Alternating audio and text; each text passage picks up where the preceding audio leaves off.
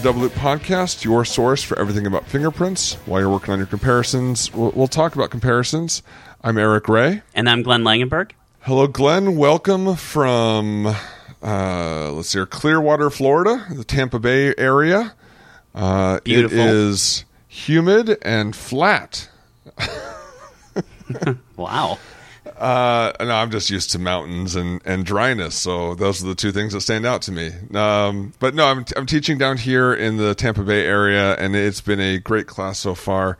We've got one day left, uh, but um, uh, it, it really has been great. There's there's a, a few eagle eyes down here at a couple of the agencies, and uh, I've I've been impressed. I really have been at you know all of a sudden. Wait, you guys are you're, you're done? Oh, okay. Well, here here's an extra one. Try doing. Oh, and you're done with that one too. All right. Well, good job, guys. Now this is your your gyro course, right? No, no, no. The exclusionology. Oh, my my fault. I don't think. Uh, okay. All right. And uh, it's again, I've just been impressed so far. So, uh, just wanted to do a little shout out to uh, to the examiners and the agencies that they work for uh, here. Uh, just again, being you know, fairly impressed with uh, with how well they're doing so far. That's so, excellent. It's great. Uh, the the downside though is uh, about a week or so ago, uh, on my way to work, wasn't being very careful and uh, rolled my ankle coming down some stairs at the my apartment in West Virginia, and oh. Now I rolled my ankle quite a few times back in the day when I played basketball more often, mm-hmm. you know, junior high and high school. But um, I was also like rail thin back then, and I'm not anymore. Ah, And- haha. Damn, it is. It is tough to. this is this is where you're you're just walking along and literally your your ankle turns into a ninety degree angle, right? Well, except I was also going downstairs and then took a tumble. And Oh, my. Um, for those that know me, eh, I was only like two steps, but still, uh, when I take a tumble, I have further to fall than most. And so, and you did a sweet backflip at the end, right? and I stuck the landing. No, no.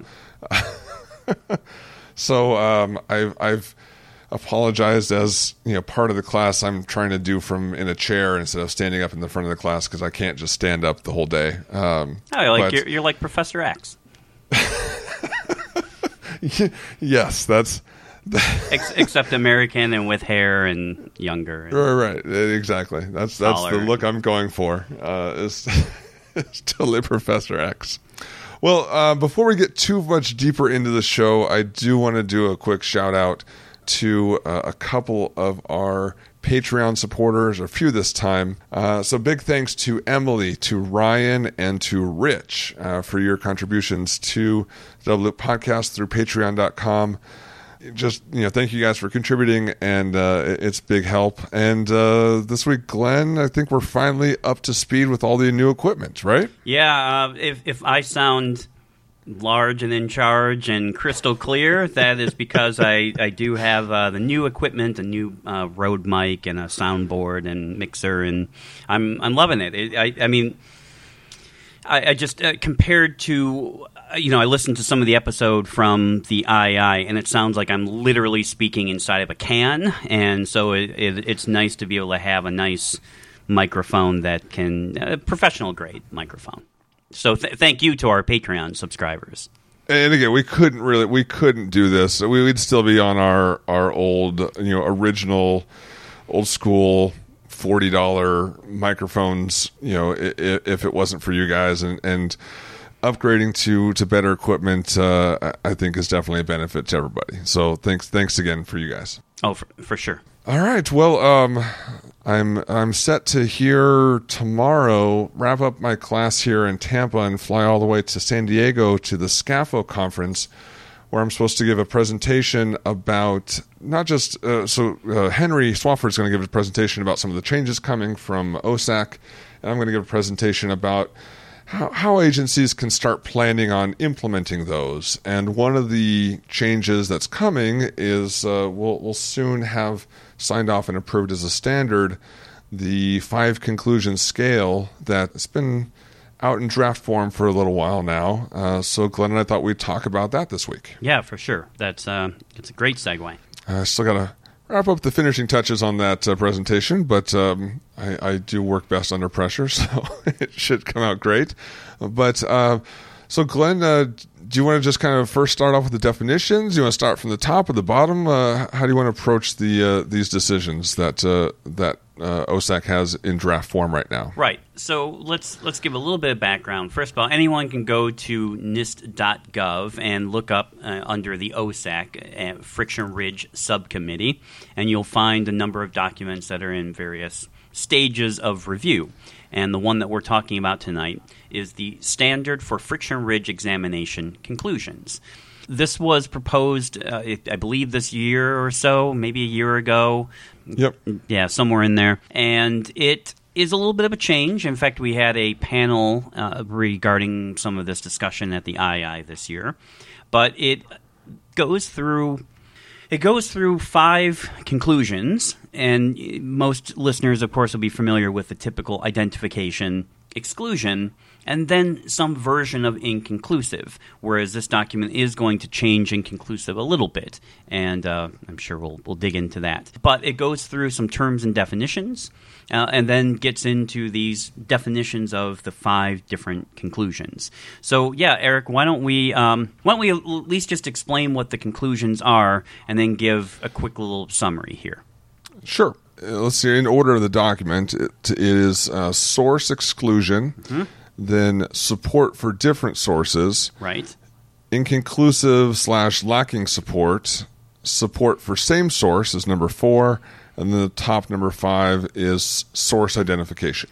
I think the expansion here is first changing inconclusive. In the past, and SWGFAST had a previous draft that was out and, and available, where inconclusive initially at one point under uh, approach one really just meant I need better knowns. Right. But then at some point it was expanded to say, well, it could also mean that you thought it was suitable for comparison, saw some agreement, but you couldn't quite make a conclusion. So due to limited information in the latent print, you know, latent print was inconclusive, or the reason was due to information in the latent print. But then in the last draft of things that we did at, at SWGFAST, we expanded that to say, well, it's inconclusive, but features an agreement and not quite enough to identify, or features in disagreement and no correspondence, but maybe not enough to exclude, maybe due to agency policy or various reasons. And I think, Eric, you even testified at one point in a case and had a hearing, right? A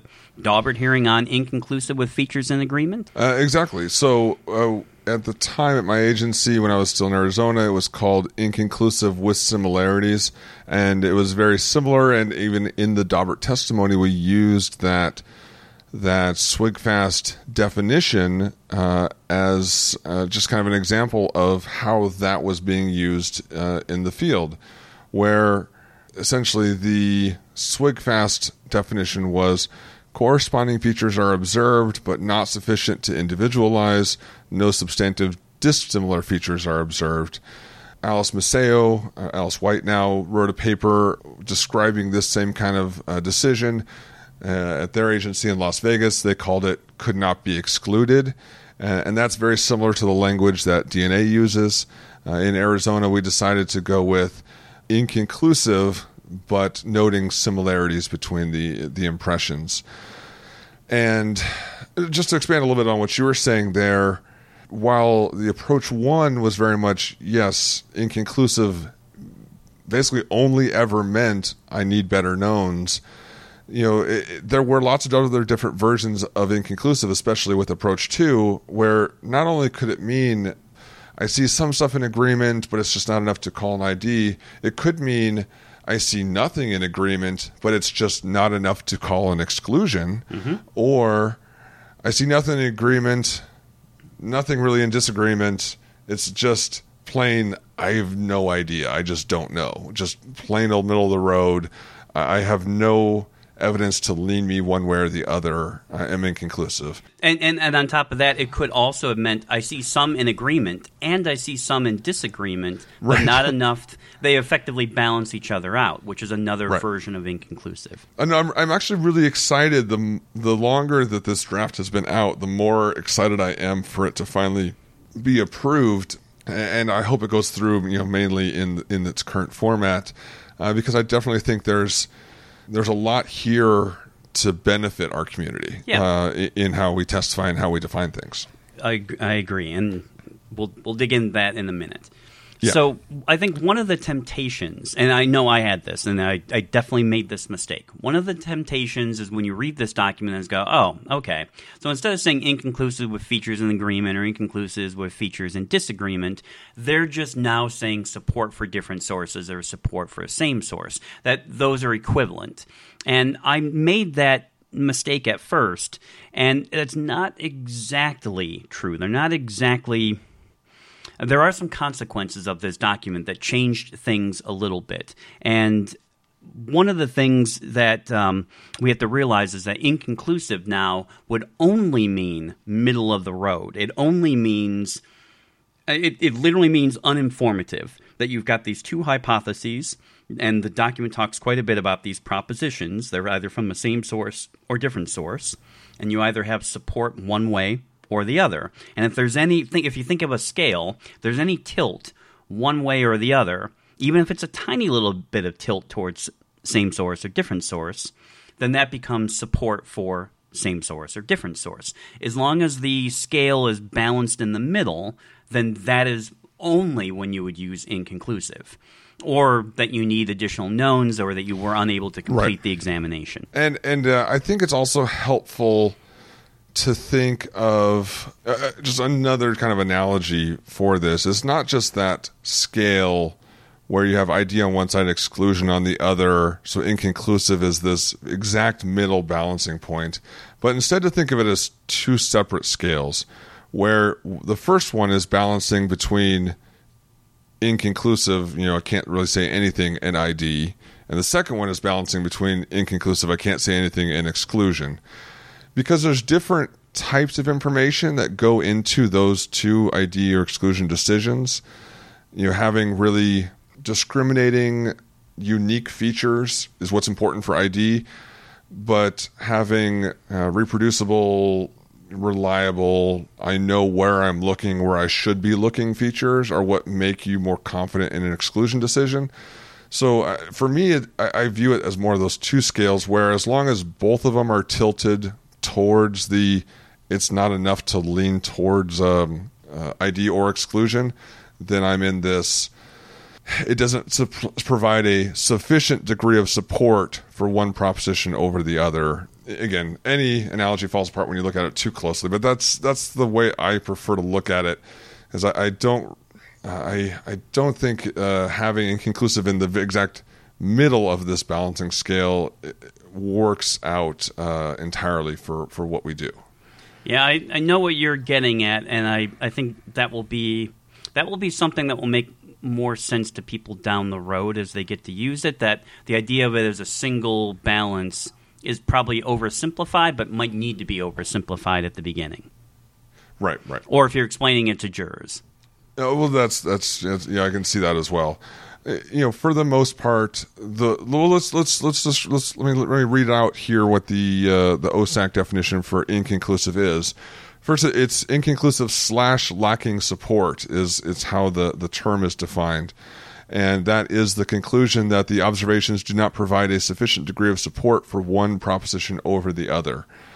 Um, and also, any use of this conclusion shall, shall include a statement of factors limiting a stronger conclusion. So basically, if the reason that you're here and inconclusive is that you need better knowns, well, you got to say you need better knowns. If it's Right. because the latent print lacks an anchor point core delta, or then you got to say that this is why I'm inc- inconclusive. Or it's be- if it's because I did this comparison and turns out the latent print itself is just low in quantity and quality of information, all right, then you state that. Just whatever the reason is that you're here, that you you started the comparison, you went through analysis, comparison, here an evaluation, you say inconclusive. This is the reason why. All right. Well, the next thing I wanted to talk about goes along a little bit with what I was just talking about, how they're not a perfect analogy to one another between inconclusive features in agreement and, you know, either support or an identification. And it, this was something in talking to some of the OSAC members, I I hadn't quite caught this distinction, but it really comes out in the definition, and I think it's best to read the definition of identification at this point. Okay. Source identification is the strongest degree of association between two friction ridge impressions.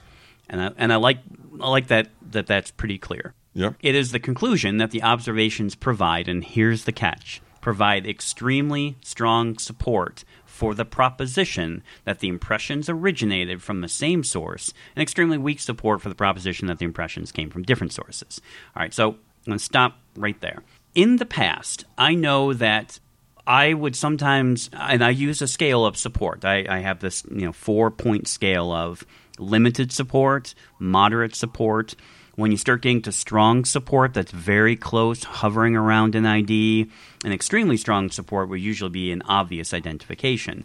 But it would be possible from time to time I could have an extremely strong support that would usually be an ID, but every now and then I could have a strong support that would just sort of barely cross the line into identification. And I felt okay with that, that knowing that it was right there on the margins. What this says is that generally those that kind of fall right on the line that you hovered around and you gave to someone and the verifier said, nah, I don't know if there's enough there to call it. Like that kind of impression means that it's probably support for same source now as opposed to a straightforward, extremely strong support and now uh, identifications. And it, in other words, it, it's shifting the decision threshold a little bit to the right, if you will, requiring a little bit more clear and convincing evidence that this is from the same source. And my understanding is that they this was a hard fought battle that that there was such concern from various groups that were reviewing these documents about the word identification at all that this was the compromise, that it would be used in cases where you had a lot of information, what you might call a zone C non complex latent print, or a 10 print, or a fully rolled fingerprint, that you were using identification in basically clear cut convincing, unambiguous cases, and anything that might have been a little more borderline in the past might now fall under support for same source. And I didn't quite catch that initially, uh, but when it was pointed out to me, and again, some of the history in the document, that they didn't think identification would, would even fly through some of the approval committees, this was the compromise. Hmm and again, I was involved in writing some of the the kind of early draft versions of this five conclusion scale, but uh, wasn't was out around the time when it was going through those committees. Mm-hmm. For for me, just reading through uh, at its face, I'm not quite sure that that meaning is fully conveyed because for me, every identification I have ever reached, in my mind, has the observations provided extremely strong support that it was an ID mm-hmm. uh, uh, for the same source rather than different source. The instances where I've used support for same source or you know essentially that same conclusion but with different language at the time, I had moderate to strong support, uh, usually strong support when I used that determination or that conclusion uh, for a comparison again, the, this is just how, how I've viewed my work in the past, uh, and, and, even currently, even if I'm in zone B, which is the that's the borderline complex zone, right? Right. Uh, on the the SWGFAST uh, scale, for me, that is still in the extremely strong support category. So if that's what they meant here, I don't think that was necessarily conveyed through. I'm, I'm with you. I, I missed it the first time through as well, and maybe that's right. just a couple of people's interpretation of this. But my sense is, and I'm really looking down the road, once we start having statistical models where you can actually sort of begin to estimate if it's strong or extremely strong, and you've got some way to quantify that, which um, and I'll talk about a little bit later. I'm currently doing right. Uh, this actually makes a difference. I mean, this this kind of says, ah, this thing here that mm, some experts may disagree on and might not necessarily have full consensus. This may not any longer be called an ID. This might actually just be interesting. Strong support for same source. In the end, I really don't think is going to matter to jury. I really don't think, you know, we've talked about this before. We we get so worried about what we call these things. I don't know that it'll be that big of a deal, but I, I do think that there could be some consequences by making identification now equivalent to just extremely strong support. Uh, essentially, this source identification, extremely strong support, is the 12 or more points of the Locard tripartite mm, rule, mm. where support for same source is the 8 to 12 range under tripartite. Yeah, kind I mean, yeah, exactly. However you want to think about that, that that's a nice that's a nice callback, yes. So for, again for me I, I the way I would interpret this and the way um, I operate is Uh, again translating it to the tripartite rule. Twelve plus is a is an ID. Sure, that's still you know extremely strong support.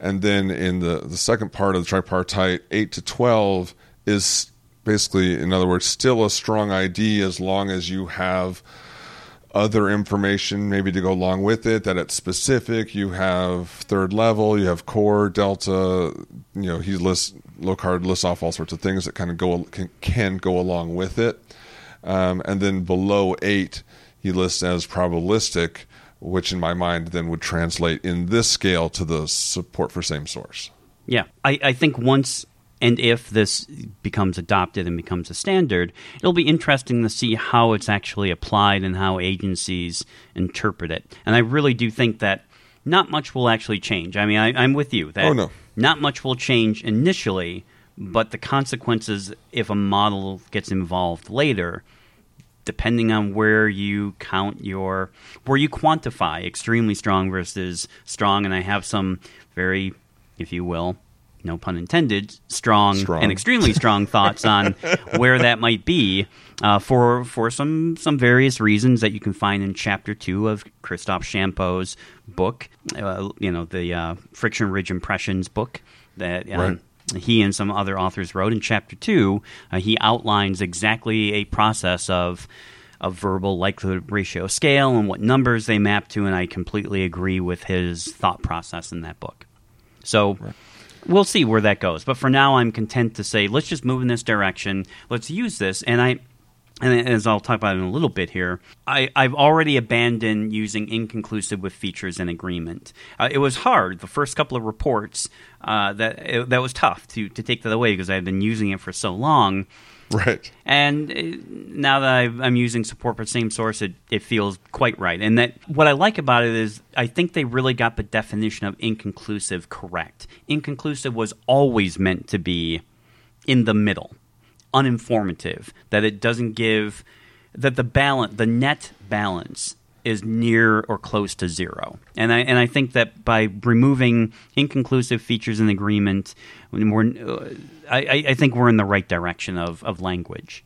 Right, right. Well, before we move on to that that section, I want to do the second half of the source identification mm-hmm. definition because there is a second half here and that's uh, source identification is reached when the friction ridge impressions have corresponding ridge detail and the examiner would not expect to see the same arrangement of details repeated in an impression that came from a different source.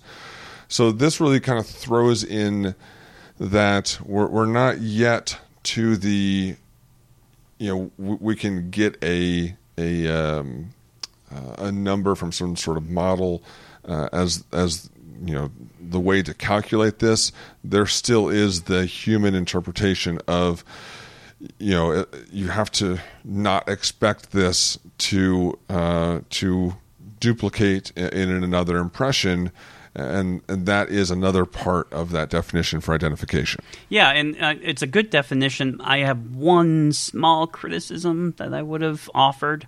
Uh, I would, and my, my reports have it. Uh, friction right. ridge impressions have corresponding discriminating ridge detail. And and I think Right. that discriminating is important because what again the you know, some listeners might realize by saying correspondence and discriminating, you have now actually invoked an actual likelihood ratio. Because the likelihood ratio has two components. The first part is correspondence. How similar do these two things look? And then discriminating, uh, how rare are these characteristics? How um, discriminating are they? I, by having that in there, I like that. I think they kind of capture it in the second part, and the examiner would not expect to, but that's really describing. Th- That's sort of describing the extent and certainty that they need to have before calling an identification. Again before moving to the other definitions of the other four uh, conclusions that really this source identification decision comes with a series of shall nots Yes. uh, that's at the bottom of the document and that's let's see i'm going to go through the not in order here because uh, some of these are, are have been discussed and decided long ago. We don't really need to talk about them so much. So an examiner basically shall not state or assert uh, exclusion of all other sources Except I was just at a conference uh, a couple weeks ago and heard Oh, no. several people saying, and some fairly well known examiners who shall not be named at the moment, uh, saying that no, no, I still testify to the exclusion of all others and I can defend it because in science you have objective, observable data that supports that. And so on and so forth. Yes. So, Sorry. yes. No, Um, I, again, said at a conference and several people nodding and agreeing and saying, yes, I'm going to say that same thing too. But again, as we've said before, why you can't, because of the Eg- definition of exclusion. again again if- if if you want to say that um, heck eliminate all other sources due to this logical argument that some examiners make I have less issue with that. It's still a little problematic, but I have less issue with that. But the word exclusion, we've defined it to mean the specific thing that happens in a single comparison of a latent print to an individual's friction ridge detail. That is an exclusion. Uh, you can't reach exclusion unless you do that work. It can't be logically deduced. Yeah, Um, yeah, and, and and I like that it can't be eliminated. I also would even throw in would not expect to see that amount of agreement in all their sources. I could even get behind some of that, but uh, as some people have pointed out, some critics of that is, well, do you continue to test that by comparing other people? So if you make an ID to the first subject in the case, do you test that proposition that no other person in this case would be expected to have that amount of agreement by actually comparing them?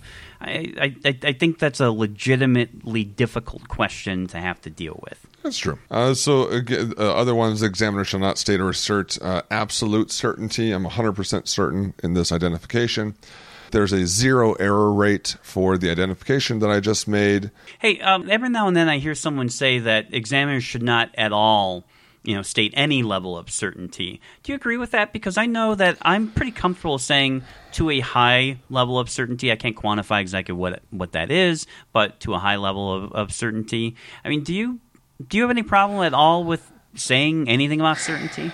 I, I, I just don't like the question as something that I just I have no way to calculate. Um, so if I'm asked what is your level of certainty, uh, you know, of your identification, in my head I'm thinking like, what do you like?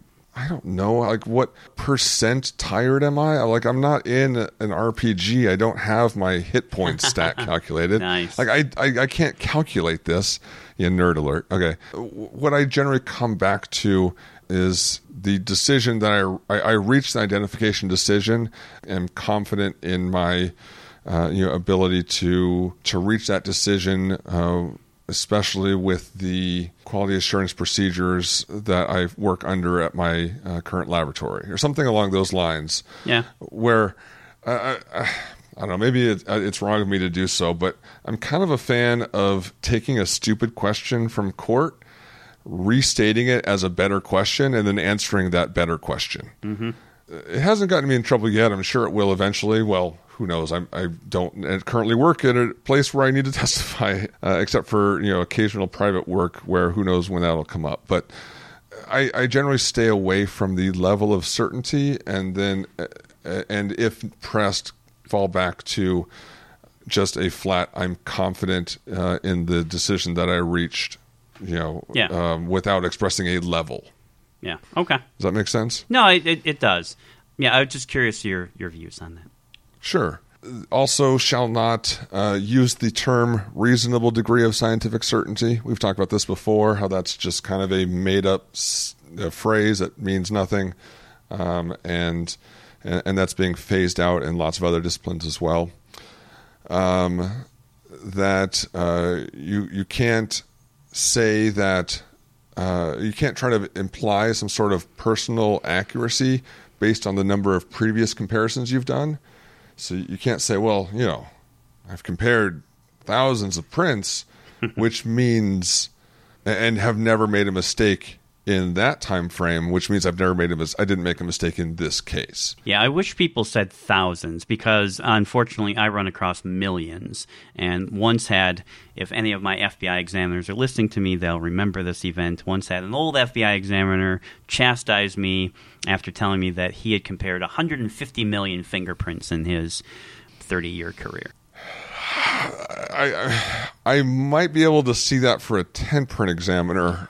Oh, he, he definitely worked ten prints in his early career Okay, if you consider that a comparison. okay, uh, and and each finger to each other, each latent to each finger on a ten print card. Yeah, I, I still still think it's like like you're suggesting an overestimation, and but if if they ask you about how many comparisons you've done, that's one thing. I, here, what they're really specifying is tr- you can't try to imply that because you you're not aware of any mistakes in a huge number of comparisons in the past that that somehow relates to your accuracy in this case. Uh, that's the problematic thing. Yeah, with no ground truth. Right, because you have no ground truth, but also past performance does not mean a whole lot to performance in this case. It, it uh, Uh, yeah, I've I've always struggled with that a little bit. I I I used to believe that too. Mm, that's a topic for another day, I think. okay. Yeah, It, it because if that were the if if that were the case, then the Patriots have just an equal chance as the Browns at the beginning of this season to make it to the Super Bowl. That the Browns and the and the Cleveland Browns and the New England Patriots are equivalent. Oh in no, no, making no.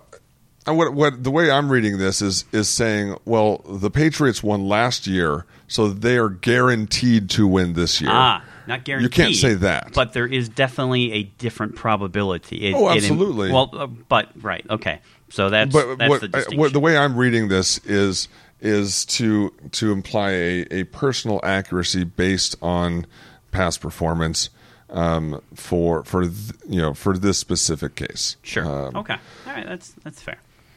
I, I, I think we can land on a more Bayesian middle ground. True. Uh, the last one, and it's actually the first one on this list, but I, I saved it for last because I think it it generates the most conversation from examiners. And so, uh, let me just read this one word for word instead of just uh, just doing the the general gist like I did for the other uh, few. Uh, an examiner shall not assert that a source identification is the conclusion that two impressions were made by the same source or imply an individualization to the exclusion of all other sources. So, this is, again, part of it is the exclusion of all others, but the first half is the part that really catches people's eye. Yes. Do not assert that identification means two impressions were made by the same source. People will read that and go, whoa, whoa, whoa, time out. Didn't I just read that that is the exact definition of identification? And no, there is a subtle difference. The difference being that identification is this conclusion that you've reached, the opinion of the examiner, a conclusion that you reach upon observing the data, providing you know strong support for this proposition over the other one, reached when you have corresponding ridge detail you would not expect to see in another uh, um, arrangement. It's not saying this print equals this print Right. it's saying the conclusion I reached in comparing these two prints is identification. And that may, may be a subtle difference to some people, but it is really important. And that my conclusion is there is extremely strong support that they came from the same source. But that is not the same thing as these came from the same source. Right, right. Important, but subtle difference. Right. Um, this is for the um, the A students in the class. Uh, one, uh, the the support for st- extremely strong support. Your conclusion that extremely strong support for same source is the likelihood ratio. The determination that they have come from the same source is a posterior probability. Nerd alert! Nerd alert! Right. but I mean, if anyone understands that that, right. that distinction, what we are saying is back up. Let's no longer go to the it is my opinion that he made that or that they are one and the same. It is my opinion that when comparing the evidence in this comparison, uh, the evidence much more strongly supports that they are from the same person than they do not, or they come from different people. And that's what we're asking examiners to kind of fall back and focus on.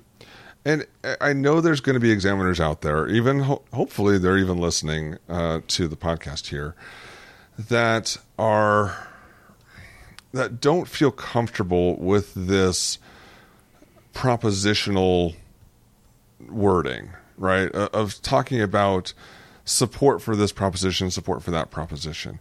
I, think a baby step in this direction to, to start moving this direction to still really follow in line with the definition here without going uh, afoul of this limitation is to no longer say uh, this latent was made by uh, the same finger that made this known, but to at least change the wording around a little bit to say my conclusion is that they came from the same source.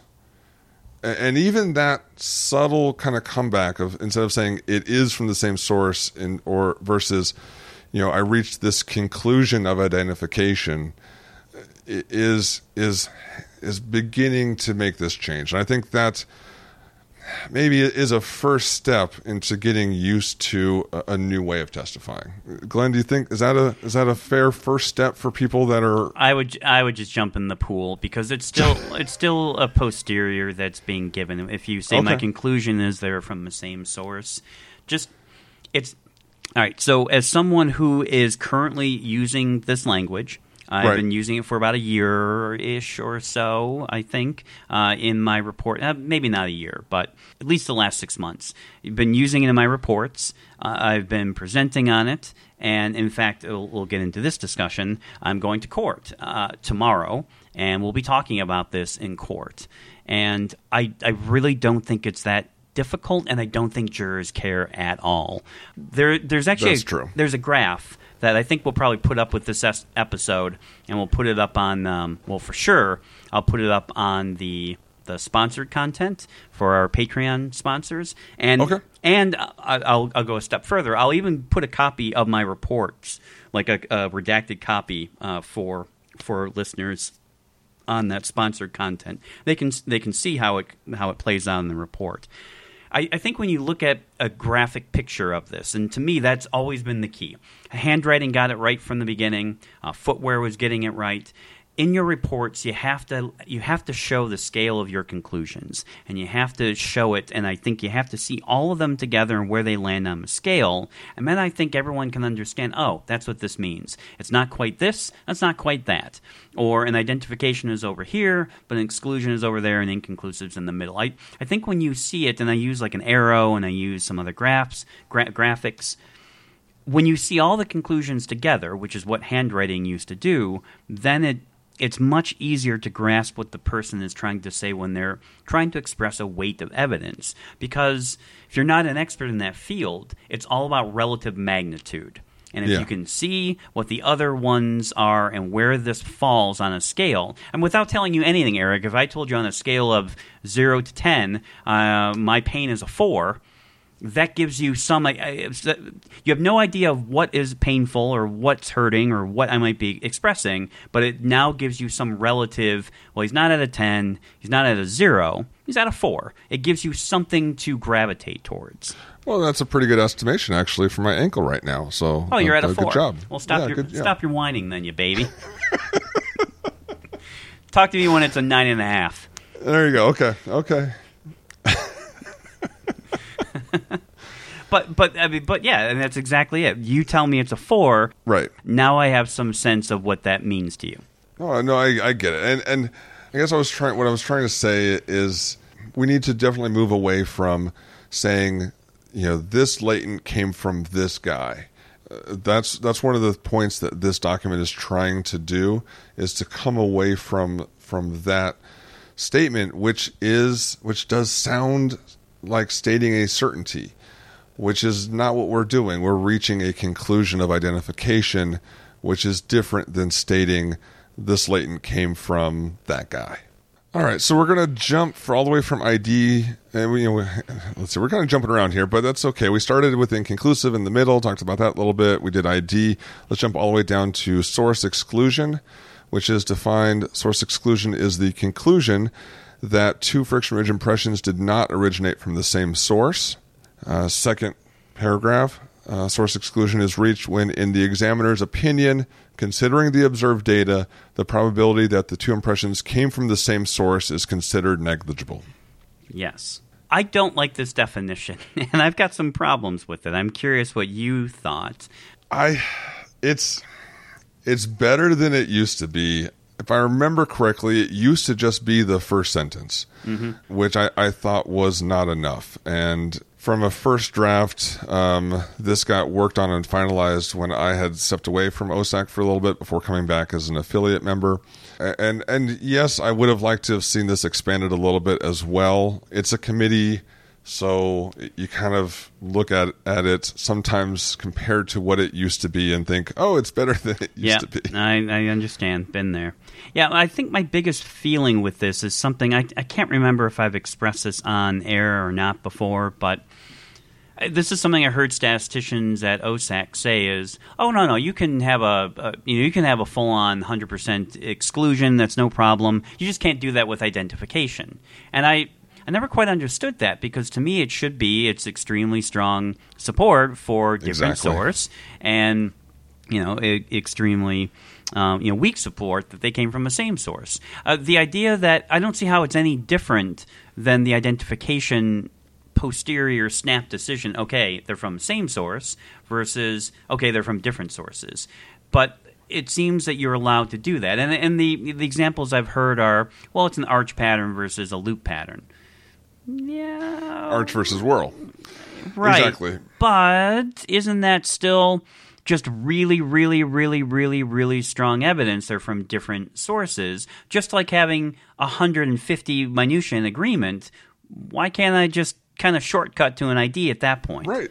Right. Yeah, Uh, yeah, I, I don't I don't think we've had this discussion before. Oh, okay. because I have I have been trying to make that exact point for a number of years now, and and uh, I can't remember really someone kind of understanding what I've been trying to say. So I, I don't think we, we've had actually just the two of us had this discussion before because I could not agree more.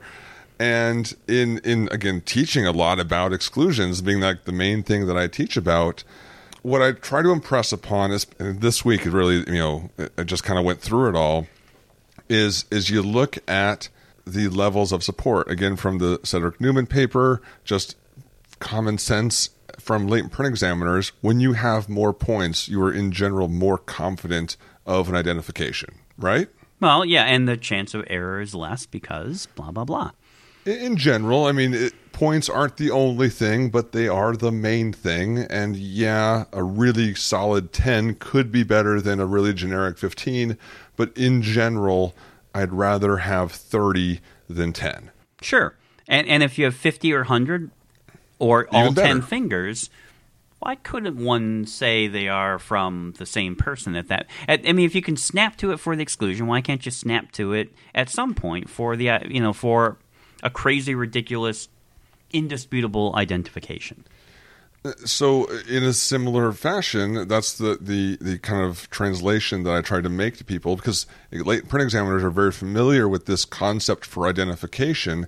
So then translating that onto exclusion there are things about comparisons that make exclusions make you feel more confident about exclusions. But it's not the number of points it's other things other information in the print. Yeah. the main thing being the presence of a core delta. That gives you a much higher level of confidence in an exclusion than if you didn't have those things Yeah.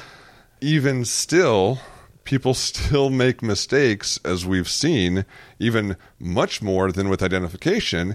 Even having those high levels of confidence with the cores or deltas, Yes. still make erroneous exclusions because they overlooked the similarities for one reason or another.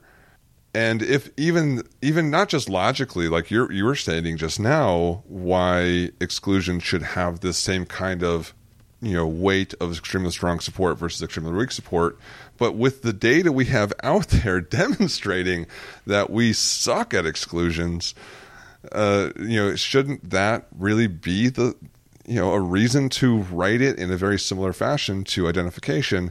Yeah. Uh, but people that uh, you know are involved in in you know really involved in in writing this just just don't agree. Well, and it's surprising to me because I mean I'm thinking of two statisticians in particular who are like, no, no, it's it's different. It's different for exclusions, and I never really got a clear answer on why it was different for exclusion. I mean, what they just basically said is they just kind of repeated, no, no, when you've got pattern type in these things, because they can't even be associated in the same class, you can just altogether exclude them. Like, well, that doesn't quite explain that to me. I just I would call that extremely strong support if they're not in the same class. And you're going a step further, you're also making this assumption that it can't be some crazy distortion and a bunch of other assumptions.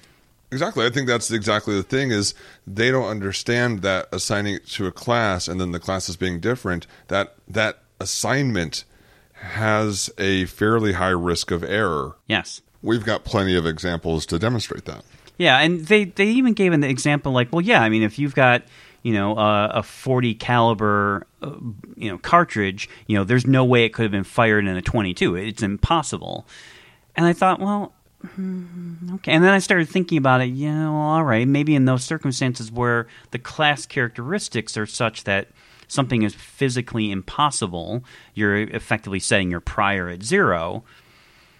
Well, okay. Um, then, uh, I mean, by that logic, then, if someone was dead, then I wouldn't even have to do a comparison. If they they weren't alive at the time of the crime, I would never have to do a comparison because you could then assign it as a zero prior and then say, well, it, it's impossible to have been his fingerprint because he wasn't even alive at the time. Okay, I, I can go with that because that kind of fits that argument. But otherwise, if the person could be a source of it, I don't see how you can ever just always jump to they are not the source of it. If you've got the same requirements on the identification side, I'm very confused by that one. I was surprised they're willing to give a pass. My suspicion is nobody gives a shit because you're not going to court on exclusions. Right. Because Typically. it's an exclusion and no one gives a right. it could help to, to look at some research if uh, firearms examiners literally never make a mistake of looking at a 45 and mistakenly calling it a, a 22 or actually maybe the other way around looking at what actually is ground truth a 22 slug and calling it a 45 if they literally Good point. never make that mistake, okay, fine. Granted, for that circumstance, you can use this type of language. But we can't say that. We suck at, at exclusions. And we have nowhere near the accuracy rate in making those uh, category uh, assignments to be able to back up this kind of definition Yep. there's the second half here saying there is a possibility that they're considering negligible. I, I kind of saw, see this as so. Remember back at the SWGFAST document, how we came out of a very 100% zero error rate mindset into that first draft with SWGFAST saying that the, the chance of an for an ID is negligible Yeah. this seems to me the same kind of thing. This is the first baby steps out of, hey, no chance we're going to make a mistake on uh, exclusions. Um, so, so maybe over time, this is the first step, and it'll evolve into something that that more fits with the ID side of things and uh, what we're seeing from the research.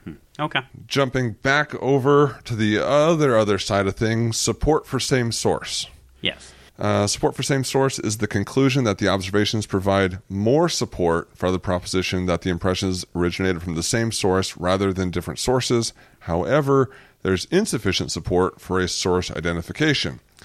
The degree of support may range from limited to strong or similar descriptors uh, of the degree of support. Any use of this conclusion shall include a statement of the degree of support and the factors limiting a stronger conclusion. I'm fairly happy with, with how this turned out. Oh, I love this one. Yeah, this one Yeah. is I this one I'm on I'm on board with. Well, okay. So I'm I'm really happy first off that it moved into its own category. It's no longer part of inconclusive. It is Right. its own thing. Yep. Now, going back and reviewing the the Daubert case that I testified in a few years back, we, we may have to do this again because the language in that Daubert hearing was very much this is okay. This whole uh, at the time inconclusive with similarities, meaning meaning the same thing. Support for same source. It's it's like a almost an ID, Yeah. however you want to call that. But one of the main arguments in getting this approved in that Daubert hearing was it's a version of inconclusive. So now that it's no longer a version of inconclusive, uh, that Daubert hearing may not hold the uh, the same weight that it it did when it was a part of inconclusive. Uh, other than that, which is- which is fine, and I, again, I still think that's it's fine. That it's best that we move out of that range, but uh, that's that's just a, a an observation from from where we've come from. Whether it was the word inconclusive or not, I, I suspect that the spirit of it was this is not definitive. This is not the examiner winking and saying, "Oh, it, it's him. I just can't say it is." I, those are generally more the concerns of the attorney, as opposed to whether or not they're using the word inconclusive or support or whatever. It's they just they want to know where on the scale this is, and is it reasonable that it could actually be someone else's print? Oh no, no, I get that, but the judge's words in the decision were there are three accepted conclusions in latent prints, those being ah. ID, exclusion, and inconclusive. This is a version of inconclusive, therefore it's okay. Aha, gotcha. Yeah, I, I now I understand. Not that it's you know terribly a problem, but it's just it, when this comes up again in court, there could be an argument to let's re-Daubert this, or the previous Daubert decision in Arizona doesn't necessarily apply 100. percent Yeah, yeah, I see. it's it's a it's a minor thing, but. I I still prefer this and moving in this direction, and then we just have to kind of get the courts to come along with us. Um, It sounds like the judge was more holding you to the standards of the profession. So if this be, if this becomes a new standard for the profession, then it shouldn't really shouldn't be an issue. Exactly. No, no, I, I totally agree. It, it's, uh, but it, I did want to mention that that little you know thing from uh, from history here. You know, overall, I love how this phra- is phrased. I love that it's separate from inconclusive now. I want to encourage more and more agencies to develop this as an option. And just a couple of pointers. If you haven't done this before and you're thinking about putting in support for same source as a possible conclusion. First off, don't use this as an everyday thing. In my view, there are a fairly small number of comparisons that exactly fit into this category. I would start off small with just those point those those comparisons where you just need like maybe one or two more points for it would be a full ID. And also to have it as an option in the protocols, but not to at least initially have this as a requirement for every examiner. Uh, that worked really well for us in Arizona in the examiners comfortable with this conclusion and testifying to this can use this. The examiners that aren't comfortable yet with it don't have to, you know, put latents into this category. Eventually, they kind of see the benefits of it and jump on. And you didn't have to kind of go through that fight of, no, no, you're going to do this now. You're going to use this conclusion now. Having it as an option that you can start using when you're ready for it uh, worked out. I, I like that suggestion. I, although I want to go back to that first one because something about that didn't quite sit right. But I think it's because did you mean by that first one? Don't use it as an everyday thing. Only to manage the volume of work. So use it uh, wisely as a utility when it would be appropriate. Uh, just to ma- or otherwise you'll end up having to compare every impression and landing on Oh, okay. oh okay no you didn't mean it that way. it's yeah. That's no. You're, you're. I see what you're coming from. It's it's that usually when you're in that zone, if during uh, analysis, if you deem a print to be no value for identification because there's just not enough to compare, then a lot of the times you won't end up at this conclusion because you didn't compare it to begin with. Agreed. So, yeah, there is a bit of that, but just in general, what generally gets compared in a working crime lab are prints that end up as a full ID or well, uh, okay. So that this is what this is the scenario. Suppose you claim something of value for exclusion only, one you know wouldn't There be you go. identified, but then you do find similarities. Now you got four or five matching features and a pattern type, and that's it. That's all you got. I mean, that to me might be moderate support for same source. No, no, and it depends on what lab you're working in. There are Okay. some labs that that compare those. In general, most labs I would recommend if you label a print a value for exclusion only. In general, don't compare those in most cases because there's just there's just too much. You're just not going to get through all those comparisons. But label them as existing in the case so that they Yeah. can be revisited uh, later on if that is, is you know deemed necessary. But from from just my work in general, just beyond just a lab perspective, just personally, I would use that support for same source decision in just general comparisons working in a you know working crime lab mm, two three times a year.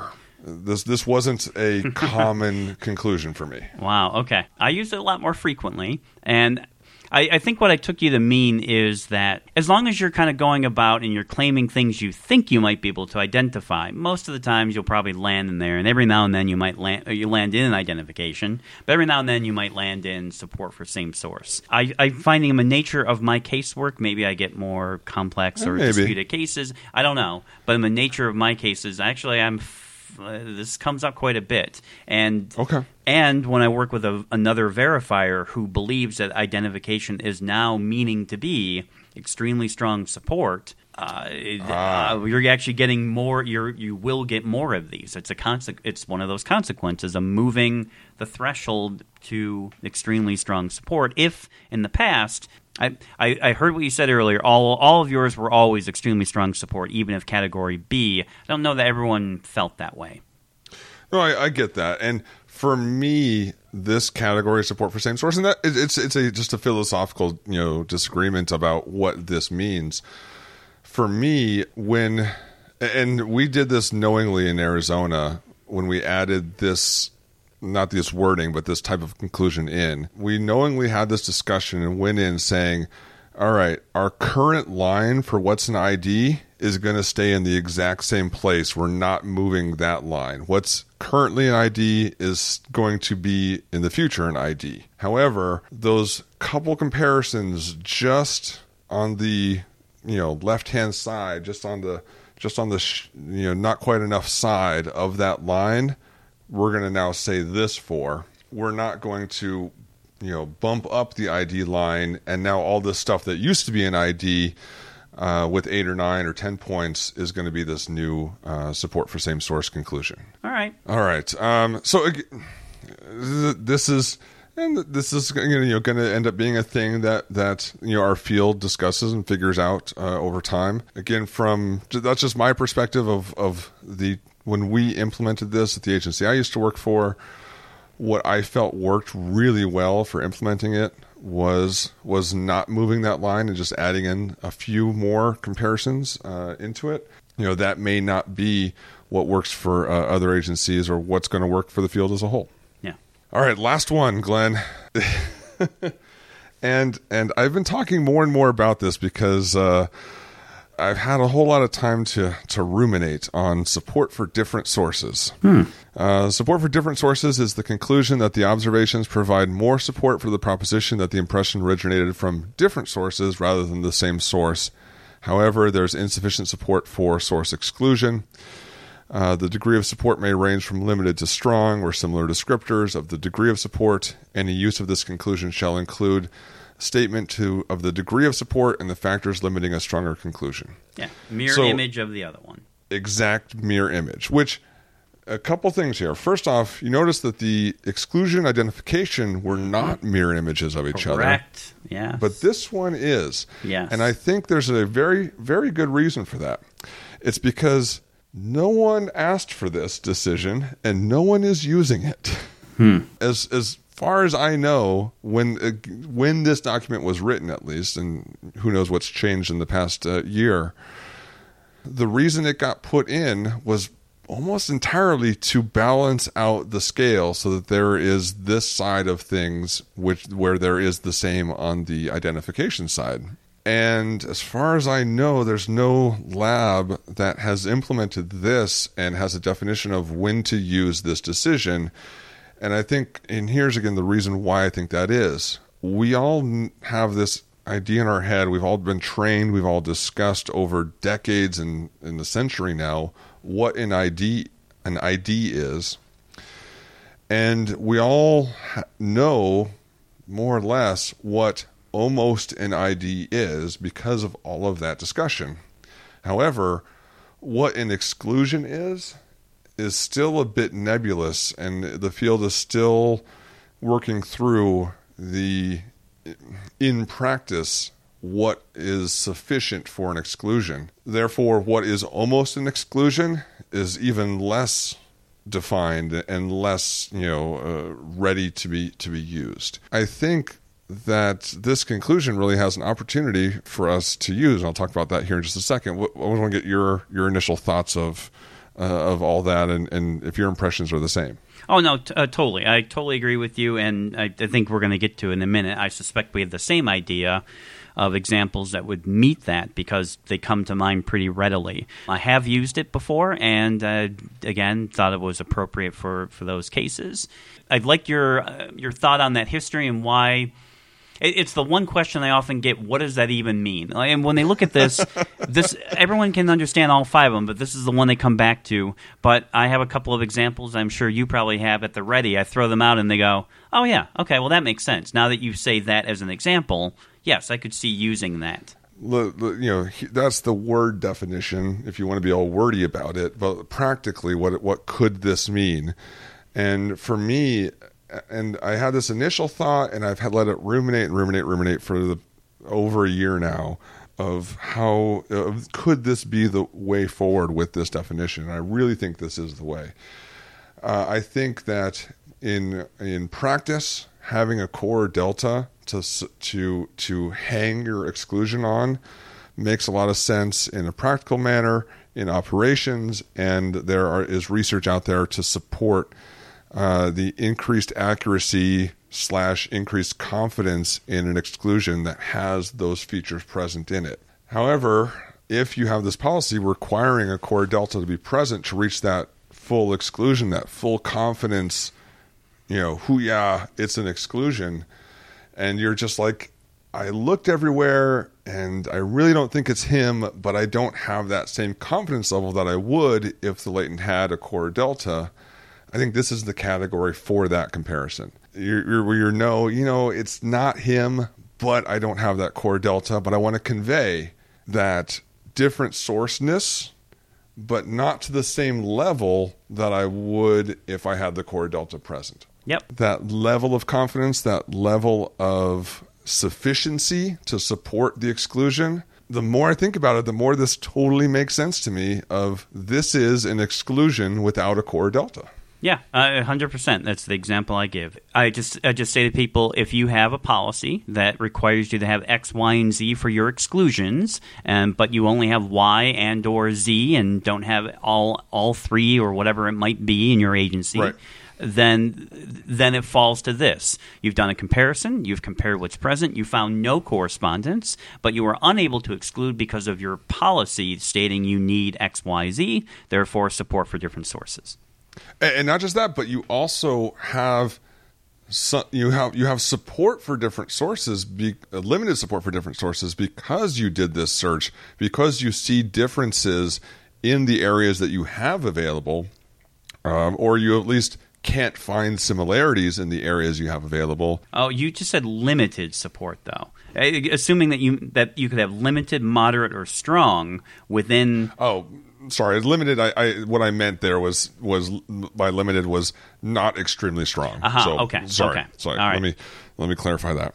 Got it. Because I, I, I, I will say that's the one thing I don't know is when it is limited, strong, or moderate. You know, the three category. I don't know exactly what those differences are. I don't know how to separate out within this category support for different. So when I'm falling in here, I have a real hard time figuring out: am I closer to to the inconclusive line or closer to the exclusion?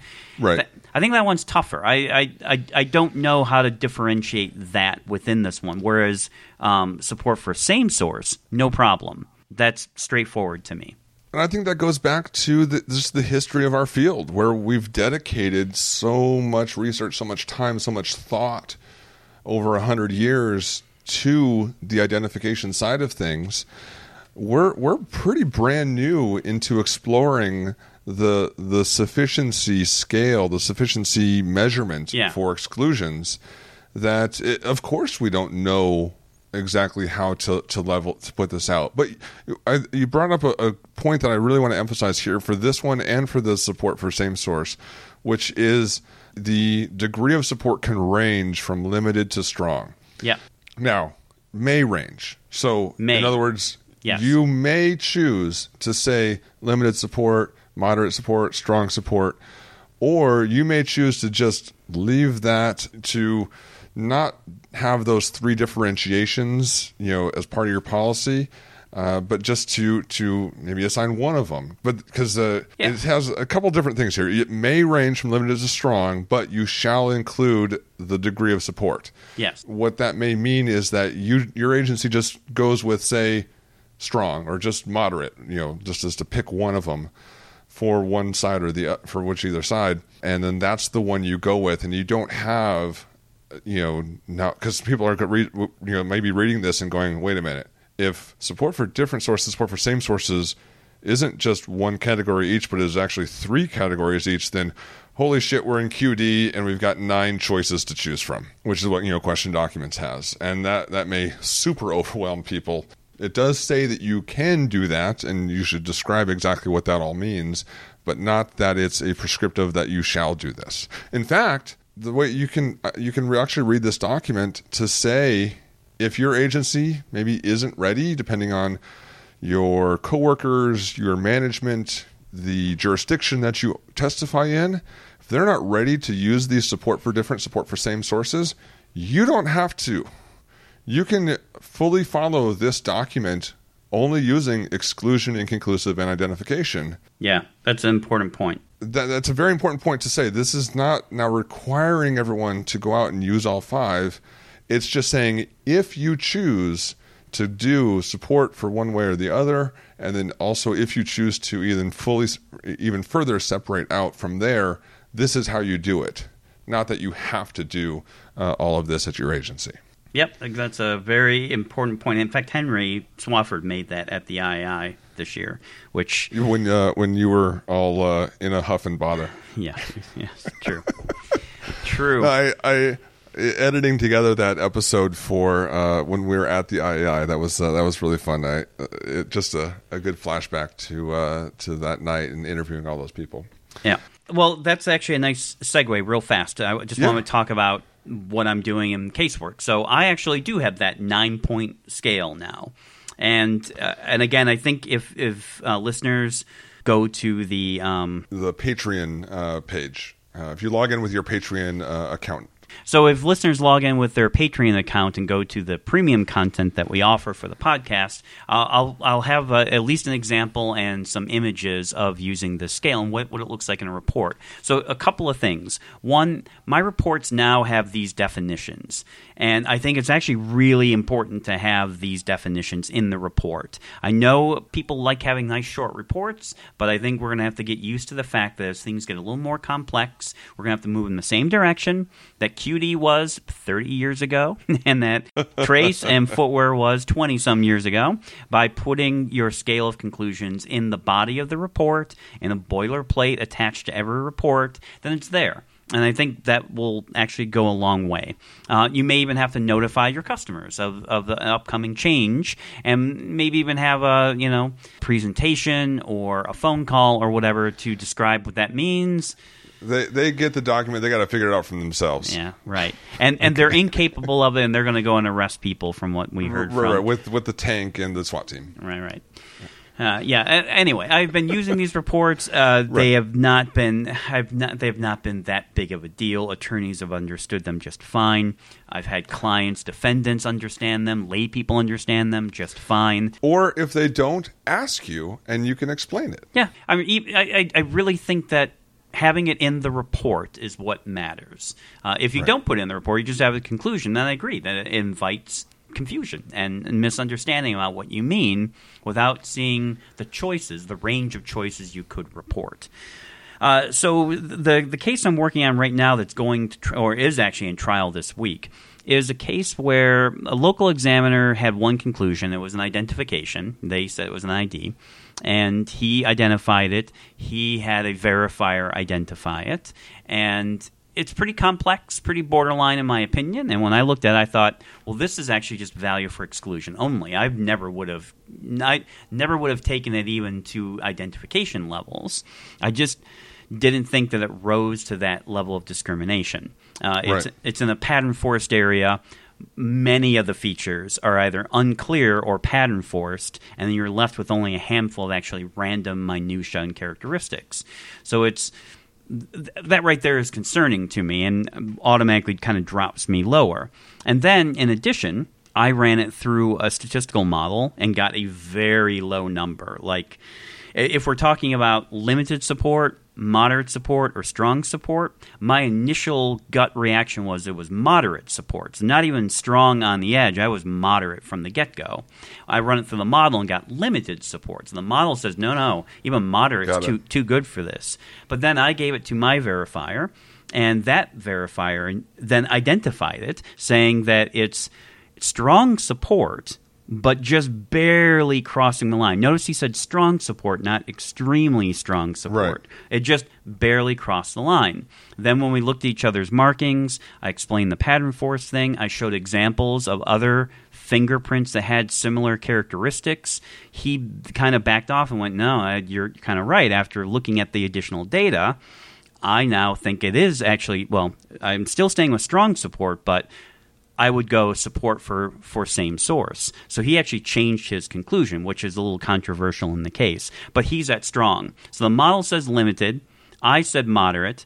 And the verifier said strong. So in the end, I reported my opinion was it was moderate support for same source, um, and certainly do, didn't rise to, to the level of identification. Yet they've got two examiners in their agency that say it's an ID.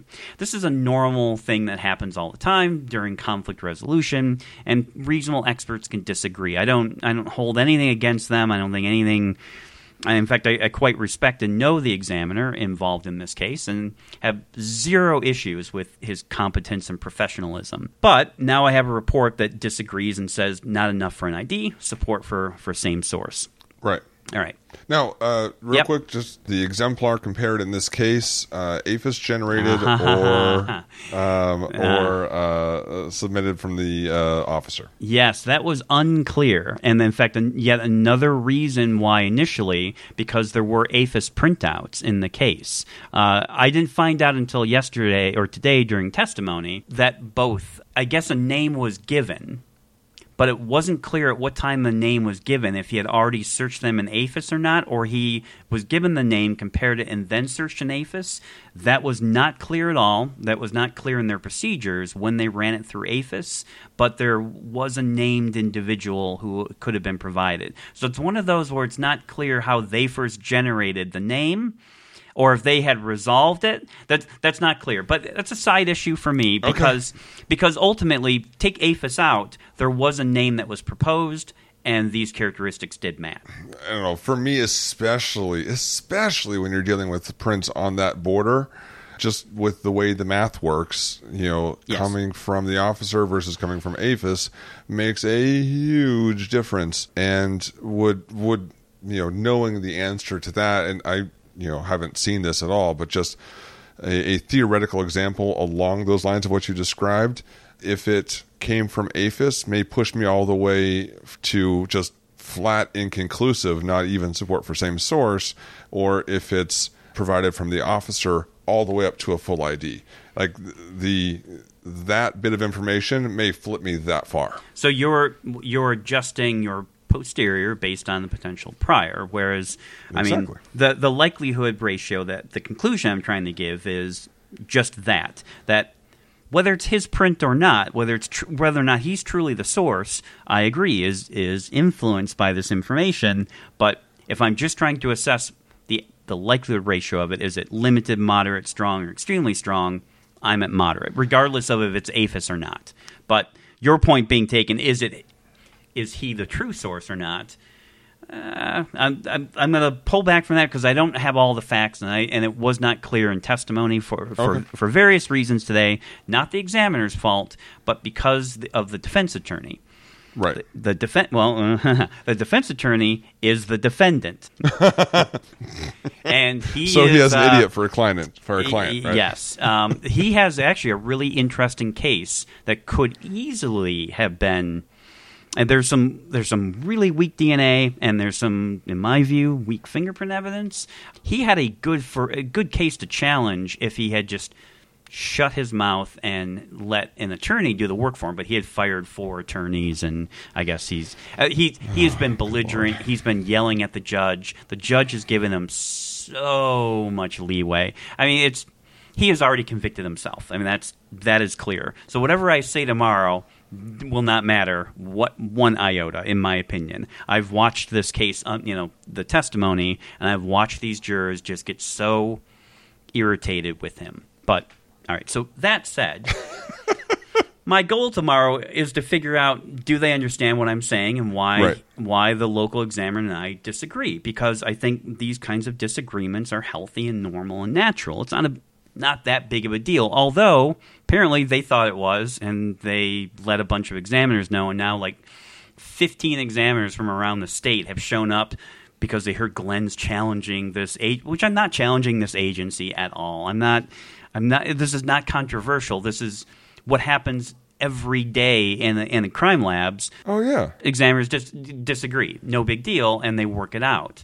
Uh, the difference is I, I'm testifying for one side, he's testifying for the other, and he and I never had a chance to work it out. I don't see this as that controversial, but I, I think people are, sh- are showing up to see fireworks and they're not going to get them. I think they're going to be very disappointed to see me put up a scale and say, they said it's extremely strong support. I said it was moderate support. The model says limited support, and the verifier says strong support. So we're all over the map on this one. And here's why my conclusion is this, and I'll give examples of uh, similar characteristics in other people, and I'll talk about pattern force, and I'm going to talk about, in my view, these characteristics are not that discriminating. And you heard his testimony saying that, in fact, he even said in this area because because it's in a core area and because of the recurves, it's a double loop whorl, double loop, if you will. Um, that that's actually more discriminating. That's mo- that the characteristics are more discriminating in that region, and obviously I dis- disagree with that because you have pattern force from the pattern. Right. So we'll we'll see how this all, all plays out, and I don't think it'll be that big of a deal. I think jurors will clearly see. Glenn is not saying it's not his fingerprint. Glenn sees corresponding characteristics, just not to the level that the this examiner sees. This examiner sees it to that level, okay, and he's Right. weighting this. Glenn's weighting that. Uh, maybe the real answer lies somewhere in the middle. Good enough. We're going to convict them. Uh, well, and you know, it sounds actually fairly similar to when I did the Daubert hearing or the the Federal Rules of Evidence hearing, uh, technically uh, in Arizona all those years ago for that uh, for that case, uh, Arizona versus Trammell, uh, for that inconclusive with similarities at the time support for same source. Now, where well, first off, you know, we had let other people and other local agencies know that this was you know going down as like a basically essentially a Daubert hearing. So a bunch of people you know showed up. Um, it was funny because I didn't. I wasn't looking out in the crowd. I was looking up at the judge and at the attorneys. So when I finally got off the stand, is when I first noticed that the room was full of latent print examiners. at least you know that they're coming. And and second, that there was a defense expert there, and you know who disagreed, and you know he was more old school, where So is no value. well he he was a ident no ID affected style Uh huh. Okay. because he was way old school, like he retired in 2001, kind of old school, Yeah. Okay. and had never used the word inconclusive in uh, in his career. Okay. So inconclusive with similarities was a whole nother step. So you know he what his testimony was that he was fine with just inconclusive, but didn't want to go beyond that. Right. So, but again, the judge and you know the the prosecutor pressed him on, yeah, but you're seeing the same things that he's saying. You know, th- there there are similarities here that you're both noting and and you know he couldn't disagree with that. It's just that final term that you're coming to that's the difference, which sounds very similar here, where you- you're both seeing that there are similarities present between the impressions. Right. The weight that you're giving them, the final conclusion you're reporting, is really the only difference, Yes. and then it's a matter of what the the jury takes from that. Right, exactly. I, I, really don't think it is that big of a deal, and shouldn't be perceived as that big of a deal. But I think I think this is new for them, and I don't know that they've ever had a defense expert, you know, have a different opinion, and I don't know why. Right. I don't I don't know why, and and I hope I hope the local examiner is not offended by that, but I I think it surprised some within their agency, you know, down the road we might have more differences of opinion if you start to open up more boxes for examiners to settle on. That that may be a consequence, not not a bad Right. thing, as long as you have a conflict resolution policy, which they did, which I did, and you know if I if I I used it, and if they needed to use it, they would have done that. Right. No, as you go to more conclusions, you have more border zones. It's those border zones in between the conclusions uh, that you need to work out and find the different, find how to separate between the two of them, uh, which is one of the reasons why I made that recommendation to to just carve out support for same source from the things that are almost an ID and not not change where that ID line is from what we've always been doing Yeah. You know that's not going to be applied equally across all agencies across all jurisdictions. And even if you go from just the five conclusion scale to seven or nine like you're doing uh, that invites even more you know disagreements in in the terms. Although, can can I just say real quickly? sure not that big of a deal because my my verifier was strong support and I was moderate support, but we were both within support for same source. So my True. report said something along the lines of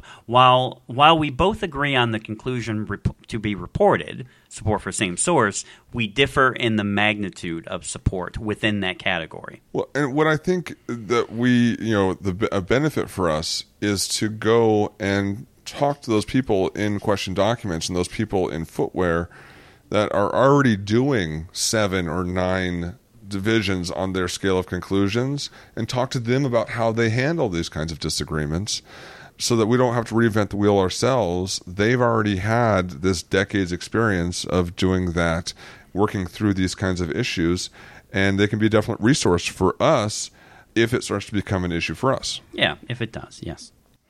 All right. Well, I have to head out, Eric. I have to go see a movie, and it's the last night that it's playing in the IMAX theater on the big screen, digital surround, and everything. And I really want to catch this movie. So, And what's the, what movie is this? uh, Downton Abbey, because you have to see on in IMAX. Uh, you know the the. Um,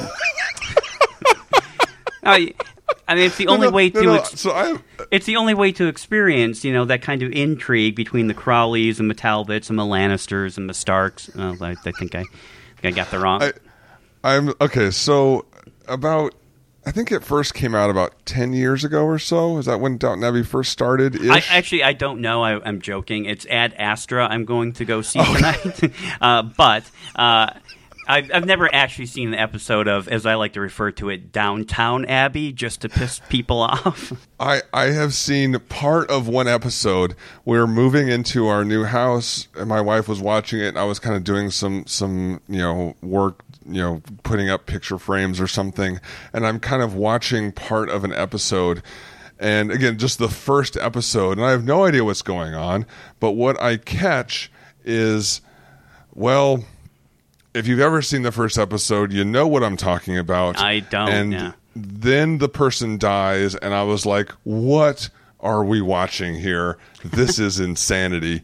And uh, I won't say it on on um, on, on our podcast. I'll tell you off air here in a little bit. But Okay. I I I uh, I was like, what is this show? And um, anyway, so no, I'm I'm glad you're going to see Ad Astra instead. I was like, But now you can understand why I need to see it on the big screen with the big scope and everything. Yeah, it's, absolutely. I, I loved Interstellar. It was really has been one of my favorite movies in the last ten years. Oh, cool. I hear that this is this year's Interstellar, so I want to go check it out. All right, all right. So, uh, yeah, real quickly as I as I'm going to Yeah. head out, I'm going to plug a few things coming up. All right, so uh, if people are interested, you can go to Ron Smith and Associates, and you can check out some classes that I'll be teaching in the future. So in 2020, I will be teaching in Calgary, Canada, for our Canadian listeners. So coming to Canada, I'll be teaching March 23rd through March 27th. That's the Advanced ACE V class. In Hackensack, New Jersey, I'll be back there to teach again. That's April 20th through 24th. That's also Advanced ACE-V. That's just outside of New York City. And we now have our first practical answers to challenging questions in the courtroom uh, class under our belt. I'll talk about that maybe on another episode. Uh, Sure. It's the one where I teach with the defense attorney and Carrie Hall. It was a really good class. Very happy for that. We're about to get our next one booked, which will probably be June. And I'll just say Southern California area, June 2020. Uh, we think we're going to be able to, to get that. So people should, if you're interested in that class and other classes, RonSmithAndAssociates.com. All right. Well, with that, don't forget to uh, fo- you know head to our new website, doubleloop.podcast.com. Follow us on Instagram and Twitter at doubleloop.pod. Uh, you can email us questions, Eric at rayforensics.com or Glenn at eliteforensicservices.com or go to patreon.com if you want to be a supporter of us. And like Glenn said, we'll, we'll get some stuff up on the uh, the premium side, you just log in with your Patreon login, and you should be able to see the stuff there that we set for uh, Patreon users. Uh, remember, the uh, the opinions expressed on the show belong to the speakers and not to anyone that they may work may work for.